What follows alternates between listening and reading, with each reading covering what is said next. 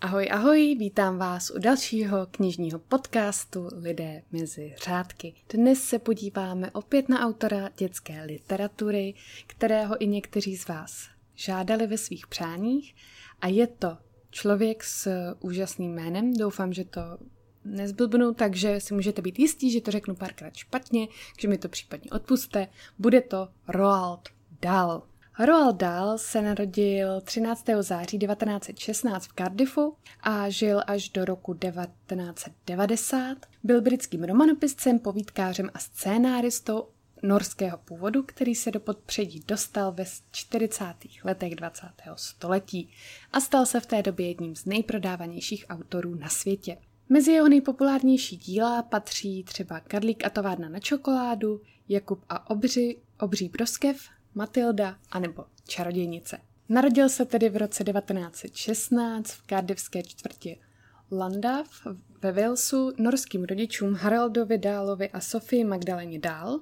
Jejich rodina se přestěhovala z Norska a usadila se v Cardiffu v 80. letech 19. století a Roald byl pojmenován po polárním badateli Roaldu Amundsenovi, který byl tehdejším národním hrdinou Norska, takže to byla taková podsta. A zajímavé je, že i když tedy se narodil a vyrostl v tom Walesu, tak hovořil s rodiči a sestrami pouze norsky, ale samozřejmě ovládal angličtinu a velštinu. V roce 1920, když mu byly čtyři roky, tak jeho sedmiletá sestra Astry zemřela na appendicitidu, tedy na zánět slepého střeva.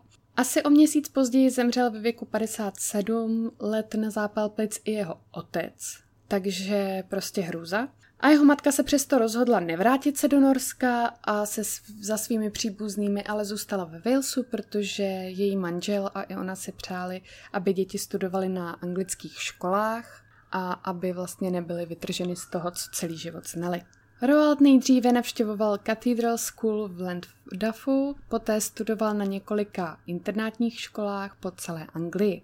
Byl velmi vysoký, v dospělosti měřil 1,90 9 a byl velmi dobrým sportovcem, stal se kapitánem školního skvošového týmu a hrál i za školní fotbalový tým. Zajímal se také hodně o fotografování a během let, kdy navštěvoval Repton School, tak se stala taková věc, že čokoládovna Cadbury příležitostně do této školy posílala krabice s novými čokoládami za účelem testování, takže to, se to rozdalo dětem a Oni měli vlastně pak dát zpětnou vazbu, jak jim to chutnalo, jak se jim líbil obal a tak dále, aby ta čokoládovna měla od svých malých zákazníků eh, tu zpětnou vazbu, což mi přijde hrozně roztomilý. A zřejmě i Roald začal snít o stvoření nové čokolády, za kterou by ho pochválil sám pan Cadbury, což byl tedy majitel a zakladatel té čokoládovny. Takže není žádným překvapením, že tady ta zkušenost ho poznamenala a inspirovala ho k napsání Karlíka a továrny na čokoládu. Během dětských let trávil často letní prázdniny v Norsku, tedy v rodné zemi svých rodičů, kde si užíval převážně fjordů a Kdybyste si chtěli něco přečíst právě o jeho dětství a o jeho životě, tak existuje autobiografie, která se jmenuje Boy Tales of Childhood, česky tedy Kluk, příběhy z dětství. Takže tam byste to měli určitě nějak podrobněji. Po dokončení školy nastoupil v roce 1934 u firmy Shell a stal se jedním z obchodních zástupců pro oblast východní Afriky.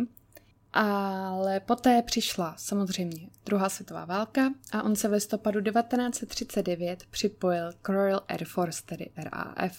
Základní výcvik získal v Nairobi, pokročilé letecké schopnosti pak cvičil v Iráku na základně RAF, která byla asi 80 km západně od Bagdádu a po šesti měsících výcviku získal tak hodnost pilot officer.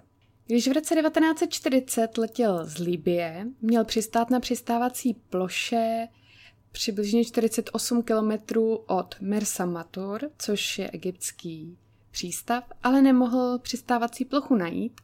Navíc mu docházel palivo, přicházela noc, takže musel nouzově přistát v poušti. Ovšem při tom přistávání podvozek toho jeho letadla zavadil o kámen a celé to letadlo se do té pouště zřítilo.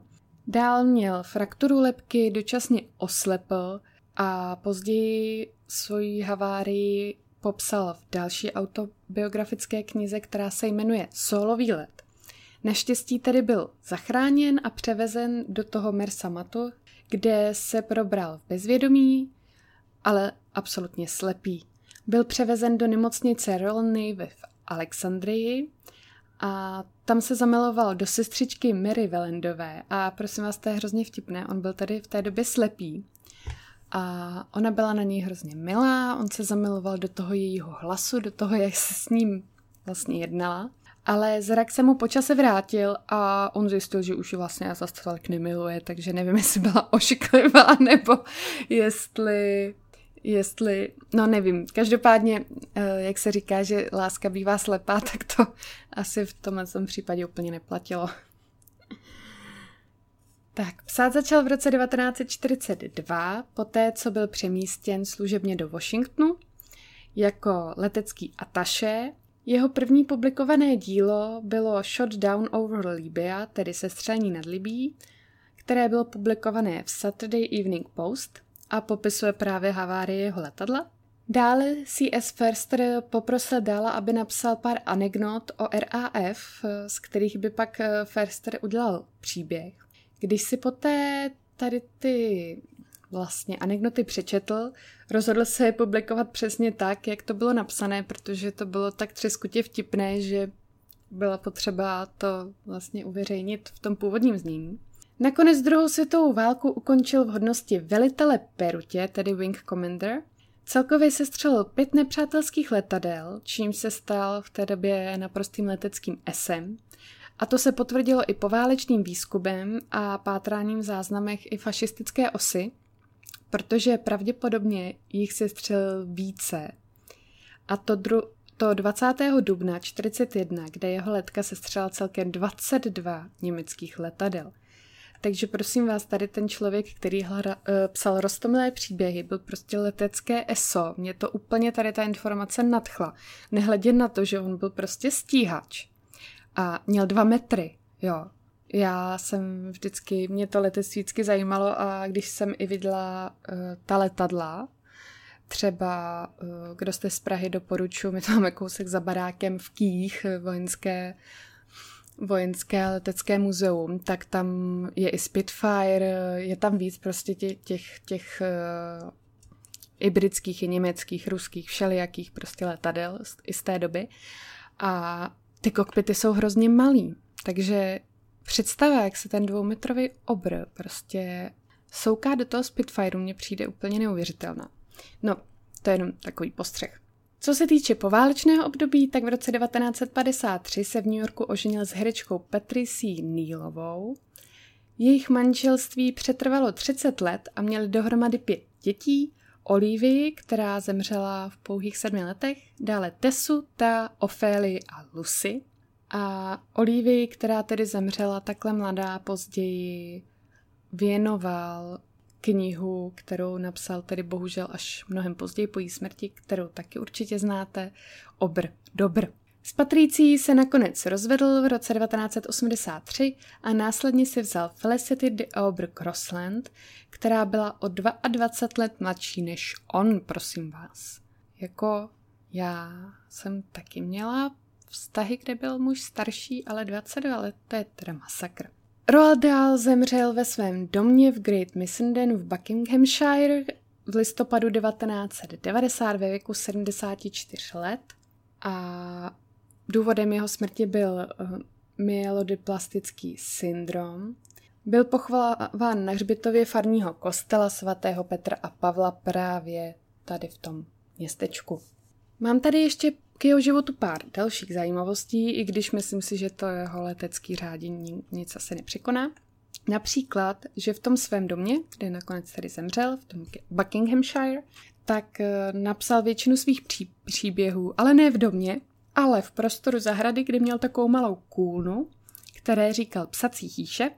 Tam bylo hromada krámů v té kůlně samozřejmě a on tam seděl ve starém otlučeném křesle, a psal všechny tady ty svoje slavné příběhy. Psal údajně asi čtyři hodiny každý den, tedy dopoledne od 10 do 12, pak si dal oběd, šlofíka a pokračoval od 16 do 18. Všechny své knihy psal do staré červené knihy tuškou, protože se nikdy nenaučil psát na stroji. Asi neměl potřebu. A když v roce 1990 zemřel, tak byl pohřben s některými ze svých oblíbených věcí, což byla například, a teď prosím vás, je to vážné, o mrtvých jen dobře, ale tady ten divno člověk se nechal pohřbít s elektrickou vrtačkou, s tabulkou čokolády, jedním snookerovým tágem a také sadou tužek HB. Jo, to je jenom tak, abyste věděli, že elektrická vrtačka v rakvi, jo, normálka. Byl známý tím, že vymýšlel nesmyslná slova. Během svého psaní vynalezl asi 500 slov, z nich některá se dodnes běžně používají, samozřejmě ne u nás, ale eh, v Británii. A jsou to slova, prosím vás, teď se budu soustředit, jako ucky slash, krocquinklet, by, by, tohle nepřečtu, a katastrofálnis. Spojují se tady ta slova, vlastně jsou to spojence všech možných anglických slov dohromady a tvoří takový nesmyslný jazyk, který sám autor nazval Gobelfunk. Jo, takže Gobelfunk, prosím vás, takže i takovýhle jazyk se můžete prostě naučit podle Roalda Dála. Byl také průkomníkem medicíny, protože ve věku čtyř měsíců byl Dálův syn Teo vážně nemocný, trpěl hydrocefalem, poté co ho srazilo taxi, tedy oni jako ho nesli, že jo, a teď nevím, jestli to jeho ženu nebo jeho srazilo taxi a on vlastně to dítě upustil a tím, jak se udeřilo do té hlavy, tak se vytvořil ten hydrocefalus. To znamená, že se mu kolem mozku vytvořila voda. Ono to pak vypadá, že tam mají takovou mají velký hlavy ty děti, nebo někdy se to může stát i při porodu, že jak to dítě prochází tou hlavičkou těma porodníma cestama a teď to prostě nějak nejde a udělá se tam nějaká ta zhmožděnina, může se tam prostě vytvořit ta voda. Ty děti pak mají velikánský hlavy nebo tam mají prostě takhle boule. Ale samozřejmě v té době to bylo, teď už to není tak eh, katastrofální, jo, mm, co se týče nějaké léčby, jako to bylo tehdy.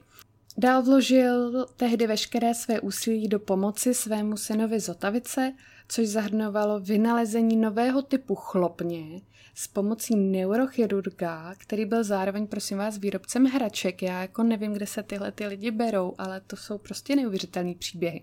A tady ta chlopeň se začala používat po celém světě k léčbě dětí právě s onemocněními mozku. Když byl dítě, tak poznal svůj vzor, což byla také autorka dětských knih, o které jsme už měli epizodu, a je to Beatrix Potrová. Od mládí byl totiž vášnivým čtenářem a když mu bylo 6 let Roaldovi, tak údajně cestoval se svou matkou z Walesu do Lake District, aby se setkal právě se svojí oblíbenou autorkou, tehdy 60-letou Beatrix Potrovou, což je tedy ta dáma, co nádherně malovala a psala krásné knížky o králíčku Petrovi. Eh, Dálovi tedy vkročili na tu Potrovic farmu, a později řekl, že to bylo jako vstoupit do jednoho z těch příběhů, že eh, ta krajina a zvířátka, všude rostliny, že to bylo prostě úplně kouzelné. Ale to setkání samotné prý bylo trošku méně okouzlující, protože podle Dálova přítele, kterému autor tento, tady to vlastně setkání popisoval, tak eh, se pan Potter, tedy manžel paní Potterové, zeptal, co tady jako chcete a on odpověděl, že by si hrozně přál vidět Beatrix Potrovou, která teda stála tam někde v pozadí, nevím, jestli tam jenom stála, nebo řekněme plela prostě záhon nebo něco takového. No a on, on mu odpověděl, no tak teď si věděl, tak vypadni. Co je na tom pravdy, těžko říct, každopádně mě to přišlo celkem humorné. A poslední zajímavostí je, že Kromě spisovatele byl Roald Dahl také slavným scénáristou. Napsal totiž jeden z nejoblíbenějších scénářů 20. století Chitty Chitty Bang Bang v roce 1968 a adaptoval vlastně ten scénář podle stejnojmenné knihy Iana Fleminga a pracoval po boku Iana Fleminga ve Spojených státech už během války a také nakonec napsal scénář k jednomu z jeho filmů o Jamesi Bondovi, a to k filmu You Only Live Twice z roku 1967.